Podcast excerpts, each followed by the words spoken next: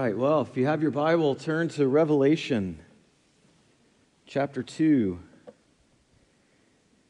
And uh, what I'm going to do uh, over the next uh, several minutes, I'm just going to go through this text and explain it to us. You might be surprised how applicable a text that was written at the end of the first century can be to our lives today in the 21st century. Uh, but there's a lot here that I want us to, uh, to unpack uh, together in these words. It's good to see you. Uh, it's always good to see your faces. Uh, even if it's only half of them, I know what the other half looks like. So it's, uh, it's, it's good to see you. You know, during the week, during the week, we can struggle, can't we, with thinking, with all the struggles that we face. Are we the only ones that are struggling to hold on to faith in this week? And we can think that and it, it pulls us down. And then we get together on Sunday and we look around and we're reminded you know what? We're not alone. We're in this together. We're all struggling together.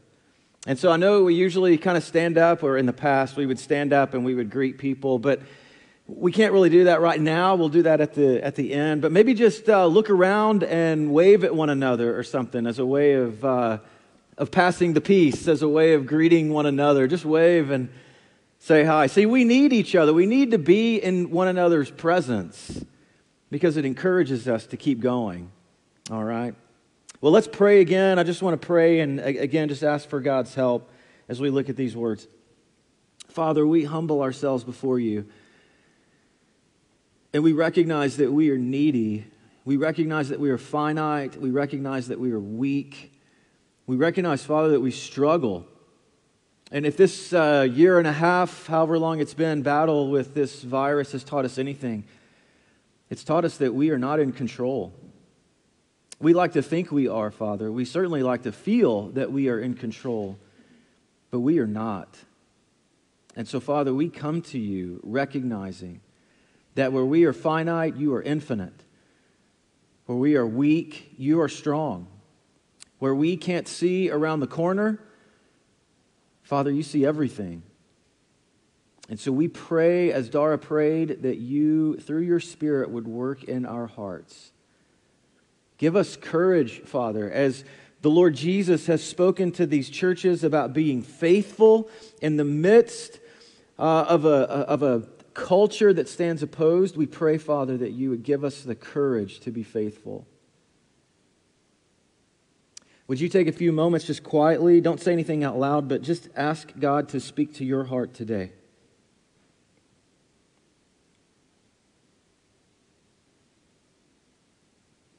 And then would you take a few moments and just pray for me? Pray that, uh, pray that God might speak through me what he wants to say to us today.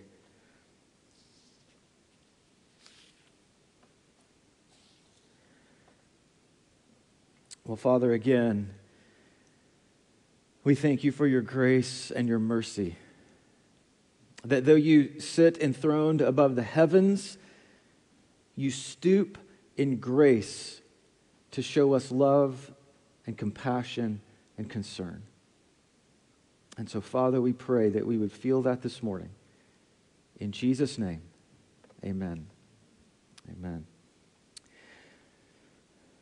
Well, when you drive in your car, you probably don't drive based on headings, uh, course uh, degrees, right? But if you're a pilot flying an airplane, or uh, if you are a, who is it that drives a boat? Whoever it is that drives a boat, uh, some, whatever they're called, uh, they use course degrees to navigate. And so they would say, okay, five degrees, uh, and that's the direction they're going.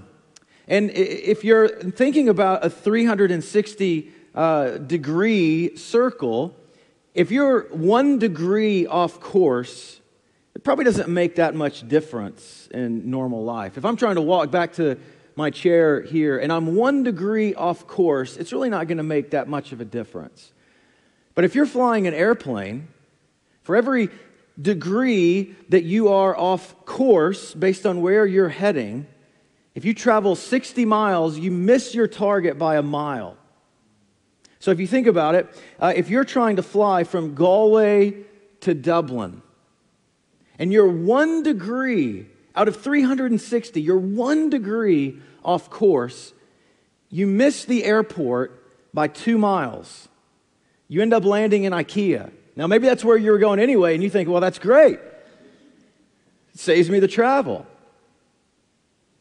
But think about if you're flying from Sydney, Australia, to Dublin Airport, and you're one degree off course, you're, uh, you miss Dublin Airport by 180 miles. You end up in Killarney. And then you've got to go get your bags back at Dublin Airport, right? No. See, a, a one degree difference over the course of a long distance causes you to miss your target completely. If you're flying to the moon and you are one degree off course, you miss the moon by over 4,000 miles and you end up just drifting off into space. You're lost. Now, maybe you experienced some of that during this last year and a half. Maybe you had uh, COVID 15. Now, I know what you're saying, it's COVID 19, but COVID 15, maybe you put on 15 pounds during the lockdown, right? A lot of us did. Maybe you put on uh, a few pounds. You know, a, a, a little, little decisions that you made in the moment may not have had much of an impact, but when they're coupled with other little decisions you make, they cause big consequences. Maybe you suffered relationally, where, where, where, where little slights, little things that you said, maybe taken by themselves didn't make that much of a difference, but, but over time, you woke up one day and you felt estranged from a child or a parent or a friend or a spouse. Maybe spiritually. You thought, you know what, I, am not going to read my Bible today. I'm not going to pray today. And maybe taken in isolation, that's not that big of a deal. But over time, what happens? You wake up one day and you feel a million miles away from intimacy and oneness with our Heavenly Father. See, little things, little degrees, little compromises over time make a huge difference. All of us in some area of our lives have woken up one day and we've ended up in a place that we never thought we would be. And when we look back, it's often not down to one big decision.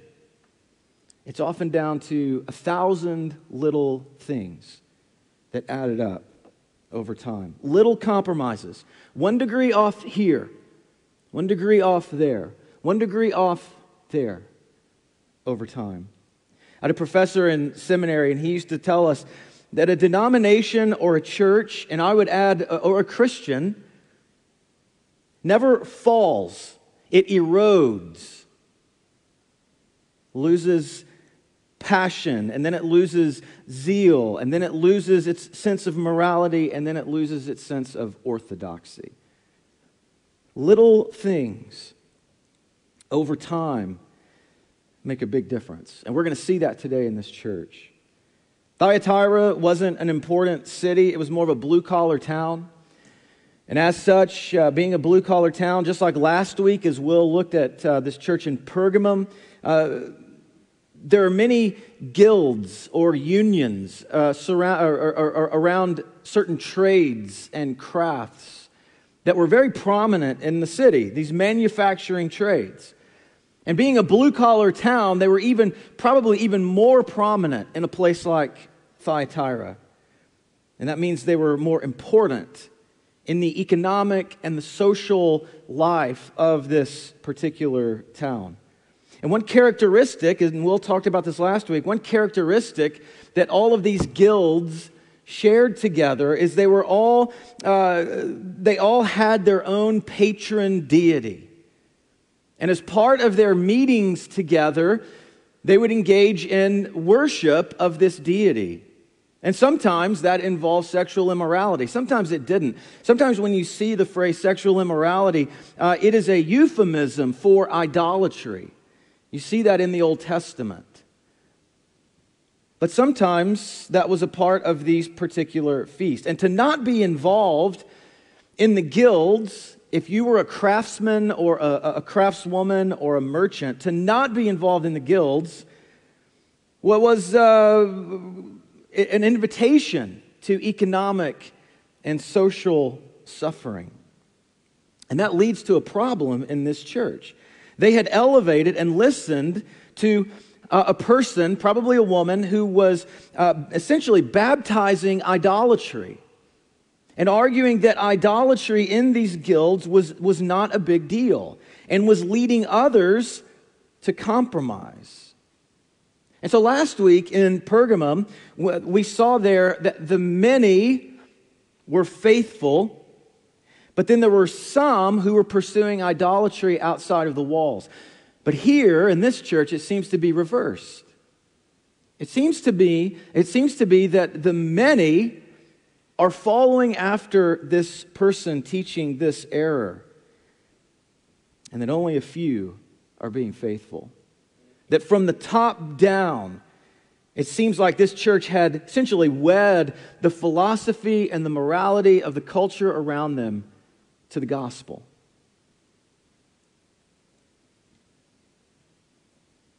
And that that had led them, like it will lead us, where we don't want to go.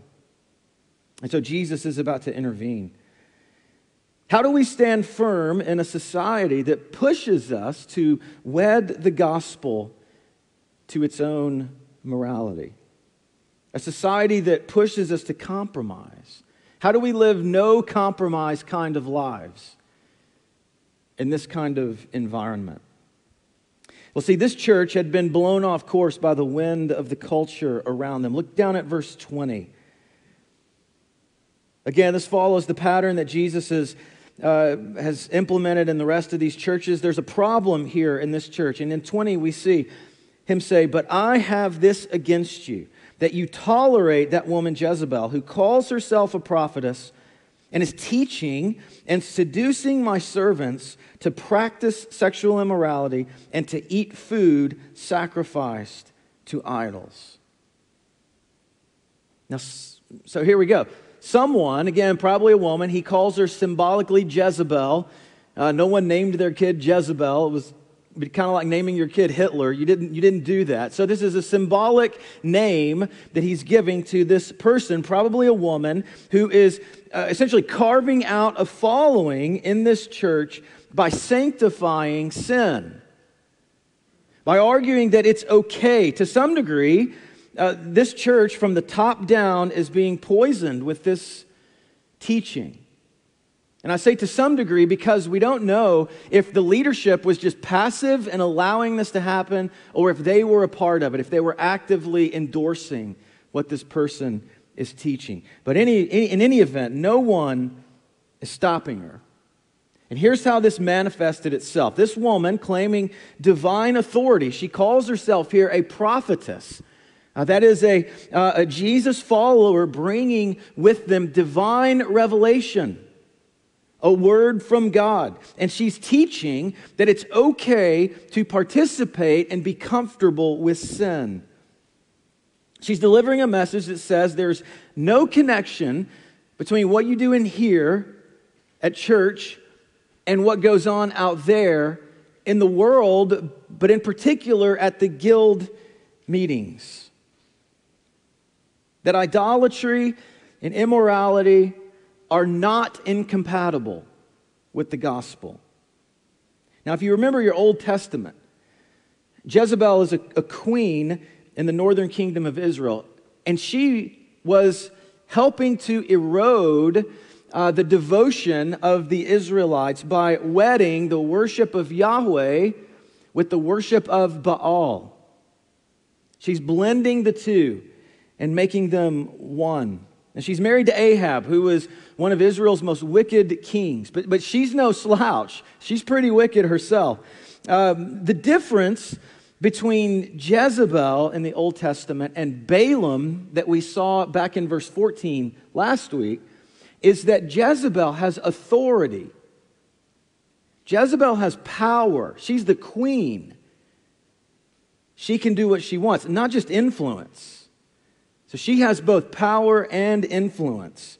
in the Old Testament. And she is a, you can read about her in 1 Kings 16 and following, but, but she is a lying, murdering, conniving, stealing, godless woman who eventually meets a horrible demise. She's thrown out of a third story window, she's backed over by Jehu and his chariot, and then she's eaten by dogs. You can read about it in 2 Kings 9 if you're interested in that. And this woman in Revelation, this person in Revelation in Thyatira, she has authority and she has influence. And coupled with the importance of the trade guilds in their particular city, she's offering a huge temptation towards idolatry. So much so that Jesus says in verse 20 that many are seduced, many are deceived She's claiming to bring words from God, but a little bit later in the word, Jesus says that it's the words of Satan who are deceiving. Now, that makes sense, right? I mean, my flesh likes sin.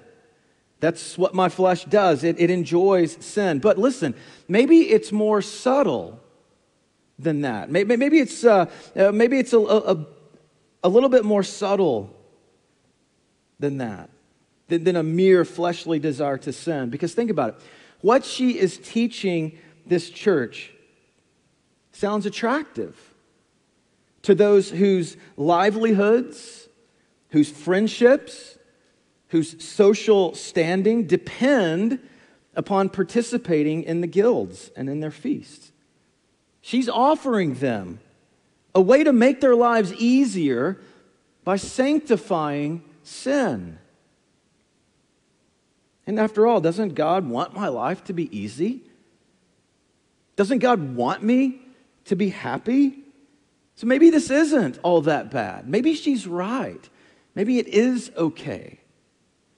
You see? The subtle temptation. Again, in this town, uh, at this time, the economic and social well being of a person was tied to their, not just their membership, their participation in these guilds and in their feasts. And again, the problem with the meetings in most of these guilds is that they involved sacrifices. They involved active idolatry and worship of these foreign deities. And often, that involves sexual immorality. And so, if you think about your career, you could not advance in your career. You could not sell in the marketplace apart from participating in the guild. Apart from the organic food uh, stamp of approval, right? You couldn't operate, you couldn't sell. And so to have someone come along and offer a justification to you of how the idolatrous and possibly immoral practices of the guild were actually okay for Christians, that it wasn't that big a deal, to have someone in the church with the authority and the influence that came from the leadership in the church, to have someone come along and to say to you, you know what, you don't have to have a life of hardship. You can participate in the guilds, and it's all okay. Man, that would be pretty attractive, wouldn't it? That would be pretty attractive uh, to, to have someone come along and say that. It would sound really good to ears that desperately wanted to hear it. Now, listen, I don't want to show of hands, but how many of you find it difficult to ignore someone who is telling you what you really want to hear? See, if we're honest, many of us even seek that out, don't we? We want to be uh, around people. We want to talk to people. We want to read things that say to us and affirm in us what we want to hear, what we want the truth to be. As Paul said in 2 Timothy chapter 4, thinking to his speaking to his protege Timothy, he says that the time is coming when people will not endure sound teaching, but having itching ears they will accumulate for themselves teachers to suit their own passions and will turn away from listening to the truth and they will wander off into myths. Man, I don't know about you, but that, that fits me. I like to have people around me who tell me what I want to hear. But Jesus is about to do what the leadership will not do. Jesus is about to stop her. We might say Jezebel is about to meet Jesus. Look at verse 18. Uh, as, as God, Jesus writes here to the angel of the church in Thyatira, right? The words of the Son of God. It's a messianic term, a term of divinity. Jesus is speaking here, and he is God. And part of being God means that he sees what is going on under the surface. He says, uh, Who has eyes like a flame of fire. He sees everything with a penetrating gaze. If you look down in verse 23, in verse 23, uh, he says all the churches will know that I am he who searches mind and heart, who gives according to your works. He sees, you can't fool him. This person may have, have fooled a, a lot of people, but she's not fooling Jesus. And he has, he says in verse 18, whose feet are like burnished bronze. He walks among the churches in purity. And I think there, there's an element in which he's about to come in judgment. He's about to stamp this thing out with these powerful feet. So, because of her refusal to repent, Christ is coming to judge her and those who follow after. Look at verse 21. I gave her time to repent but she refuses to repent of her sexual immorality. Behold, I will throw her onto a sickbed, and those who commit adultery with her I will throw into great tribulation, unless they repent of her works. And I will strike her children dead, and all the churches will know that I am he who searches mind and heart, and I will give to each of you according to your works. The focus of his wrath is on her refusal to repent. She's had an opportunity to repent, and we don't know what that mean, what that looked like or what that means. But she didn't take it. And so the wrath of Jesus is coming because of her refusal to repent, both for her and you'll notice for her children. Now, probably her children there is her closest adherents who weren't interested in repenting either. And Jesus says, distress and sickness and tribulation are coming as a result of your refusal to repent. There is an offer of deliverance for those that are on the fence. He says, Those who commit adultery with her, I will throw into great tribulation unless they repent of her works. There's an opportunity for some who might be kicking the tires of what she's saying, who may not have fully jumped in with her particular philosophy and teaching but only if they repent and turn back to what is true and what is right. See, repentance is key. We can't fool God, can we? We can't fool the, the eyes of the one who sees all things, who sees all of our works. We can't fool him. He sees, and he's able to take care of business, but he offers mercy when we repent and turn back. And he says here in verse 23, he's going to make an example of this particular group. And all the churches will know that I don't miss anything and that I'm going to come in judgment. Now, lest we feel ourselves above uh, this kind of thing, we need to remember that small things matter. Small things matter. We can't get comfortable with sin, no matter what it costs us to be obedient. Again, think about our society around us today and the push to accept and to sanctify any outside belief. It's all around us, isn't it?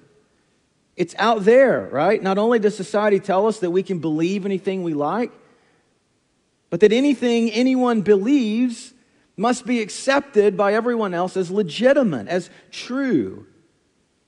One pastor, Kevin DeYoung, I was listening to him talk one time at a conference, and he talked about a new class of Puritan where tolerance, and that is the acceptance and the affirmation of anything, but where tolerance was the, the, the, the chief requirement.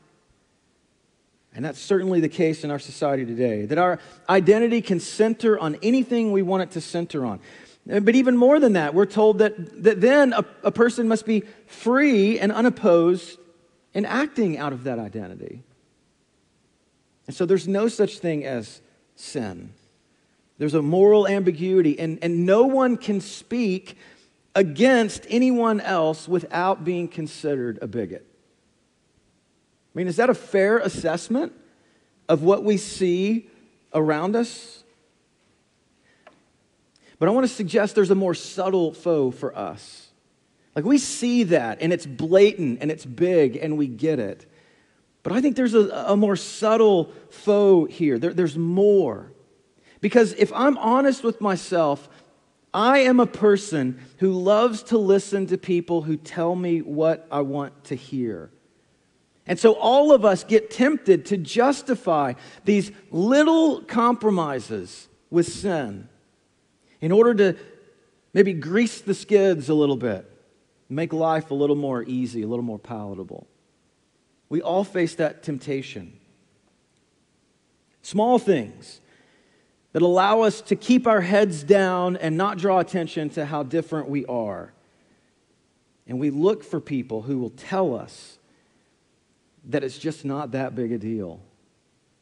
And listen, that's the oldest lie in the book. Genesis 3. God wants you to be happy. He's holding out on you. This isn't that big a deal. Small compromises now, though, end up in big consequences later. That's a fact, isn't it? Small compromises now end up in big consequences later.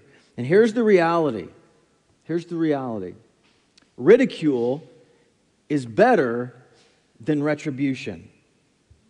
It's better to be made fun of, it's better to be isolated from friends or maybe on the fringe of society than to face God's wrath and discipline. Physical poverty which is one of the dangers that these people who are faithful are facing in this church in Thyatira. But physical poverty is better than spiritual poverty. Think about the Proverbs. Proverbs 16, 8. Better to have little with godliness than to be rich and dishonest. Psalm 37, 16. It's better to be godly and have little than to be evil and be rich.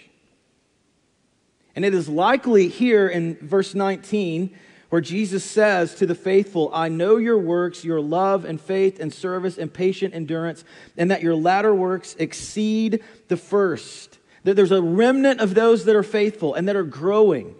But it is very likely that because of their faithfulness, they are shut out of business.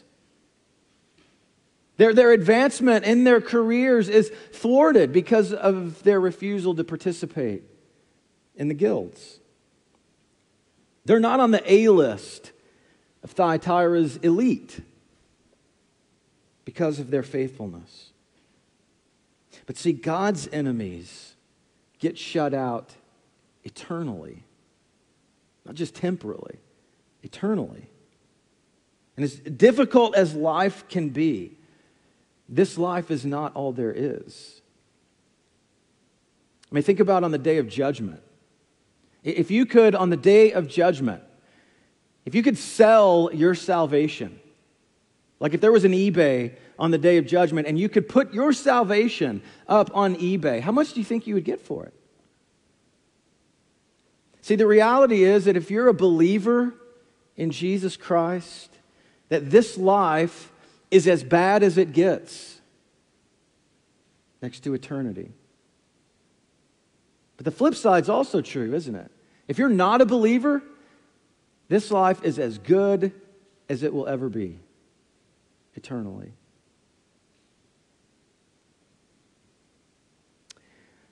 So, how do we avoid the destruction that comes from entangling ourselves in the world's pursuits? Here's what Jesus says to, to these faithful in verses 24 to 29. We hold on for dear life to God's truth. This is what he tells the, the, the, faithful. And I want us to think about what, that, what it means and how we do it. But he says, We hold on for dear life to God's truth. Look at verse 24. To the rest of you in Thyatira, those in verse 19, who do not hold this teaching, who have not learned what some call the deep things of Satan. I'll translate, who have not bought into this lie. I don't lay any other burden, only this hold fast what you have until I come. Hold on for dear life to God's truth. Holding fast here means gripping tightly to God's truth against the pull of the culture around us. It involves holding on to the truth that we see in God's word no matter the difficulty. Jesus, in his high priestly prayer in John 17 17, he said, Make them holy by your truth. This is his prayer for his people. Make them holy by your truth. Teach them your word, which is truth.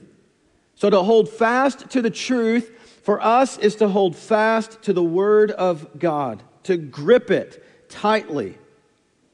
And that invites difficulty, right? It will make us cultural outliers. It might cost us. It might cost us friendships. It might cost us career advancement. It might cost us legitimacy in the sight of the culture around us. It might even, in some places, in some time, cost us our very lives. Holding fast means that if it's here, if it's in God's word, then it is true and that it is good, even if I don't understand it. Holding tight to the truth of the scripture leaves us no room to grab on to what someone else might tell us is true.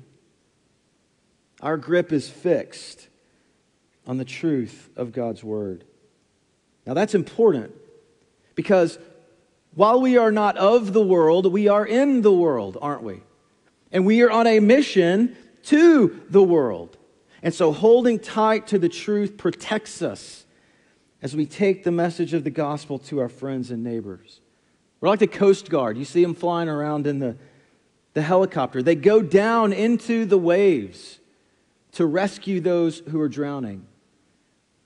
But they're tethered, aren't they? They are roped in to what is secure and to what will save them. And so we hold fast to God's truth. Now, that's not easy. That's why we have to do it together. That's why we do it together as we look forward to a better tomorrow. Look back at verse 24. Jesus said to the rest of you, this is plural. This may be a small group in verse 19. This may be a remnant, but they are not alone. They are not alone. They're in it together. And here's the reality we need one another. We need friends. We need brothers and sisters, listen, who will tell us when we are being stupid, who will tell us when we are wandering away from the truth. I remember about 20 years ago, I took a trip through Europe with a couple of friends, and I was on a train basically for 10 days. And at the end of that 10 days, I smelled I'd been on a train for 10 days. But here's the thing I didn't know I smelled because I was so comfortable with my own stench that it didn't dawn on me until someone came up and gave me a hug and said, Whoa, you stink.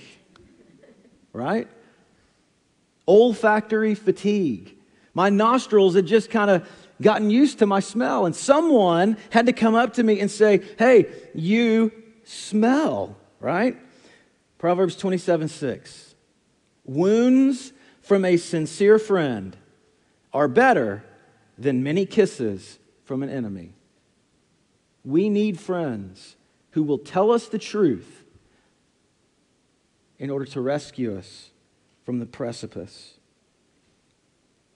I just think of Hebrews chapter 3 where the writer of Hebrews he says be careful brothers and sisters Make sure that your own hearts are not evil and unbelieving, turning you away from the living God. You must warn each other every day while it's still called today, so that none of you will be deceived by sin and hardened against God.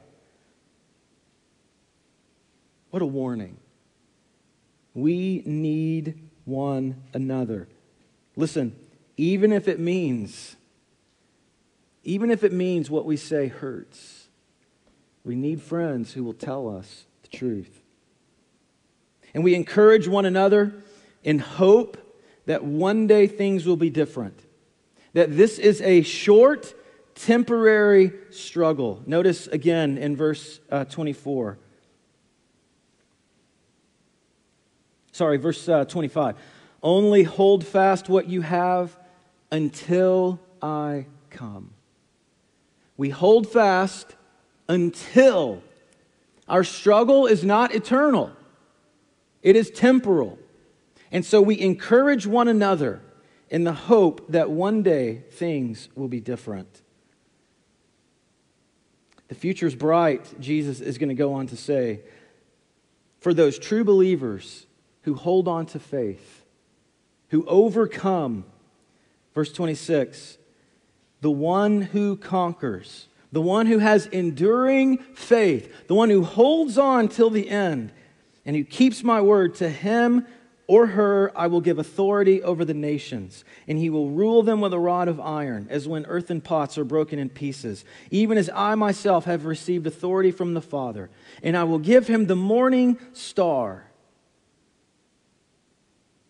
What awaits us in eternity for those who overcome in faith.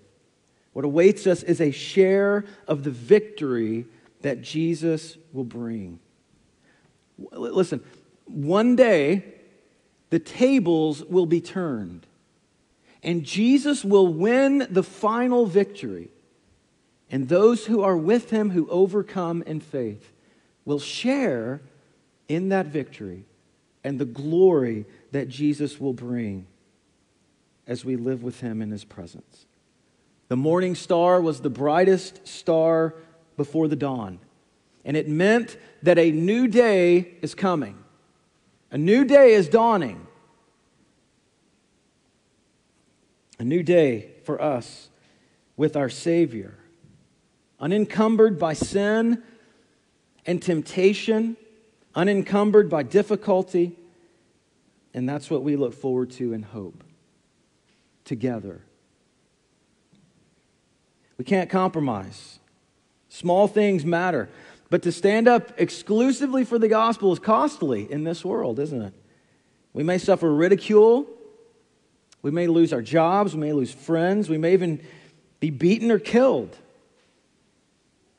But there is a bright hope, and that is that one day Jesus will return and tables will be turned.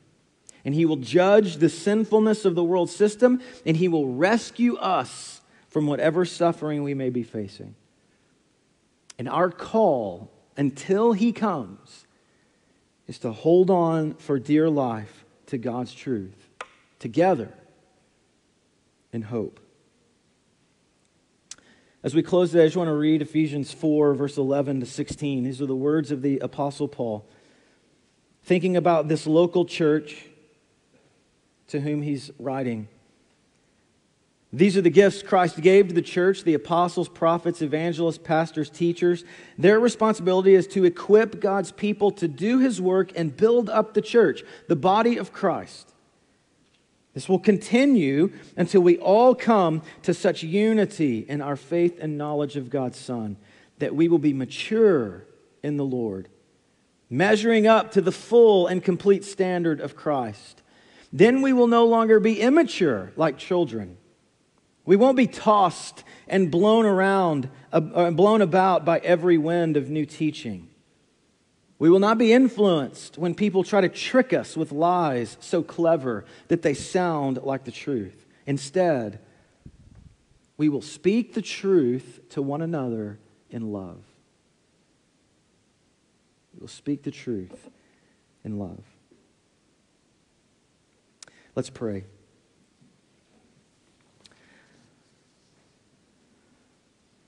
Father, as we think about the things that we face in this world, I pray that you would help us to be faithful. Father, that we wouldn't compromise on things that we think may be small, knowing that small things don't stay small, they, they get big, and the consequences get big. But Father, help us to be faithful. Help us to hold on for dear life to your truth, that we might anchor ourselves in it. Father, please make us faithful. I pray, Father, for those that may not have ever turned to Jesus who, who need to repent and turn away from whatever they're trusting in to trusting fully in Christ and the death that he died. Father, that maybe today would be the day when they would surrender in faith and trust and receive that offer of new life that you've promised all who turn to Jesus. And Father, I know that our temptation is to dabble in sin. I pray, Father, that you would pull us away from that, that we would see the severity of that. And I pray, Father, that you would give us courage to not only say what is true to one another, but to hear what is true from one another. And God, that you would do a work in us. Help us to be a faithful church in the midst of a crooked and corrupt generation. Father, that we would be salt and light to those around us. And we thank you in Jesus' name. Amen. Amen.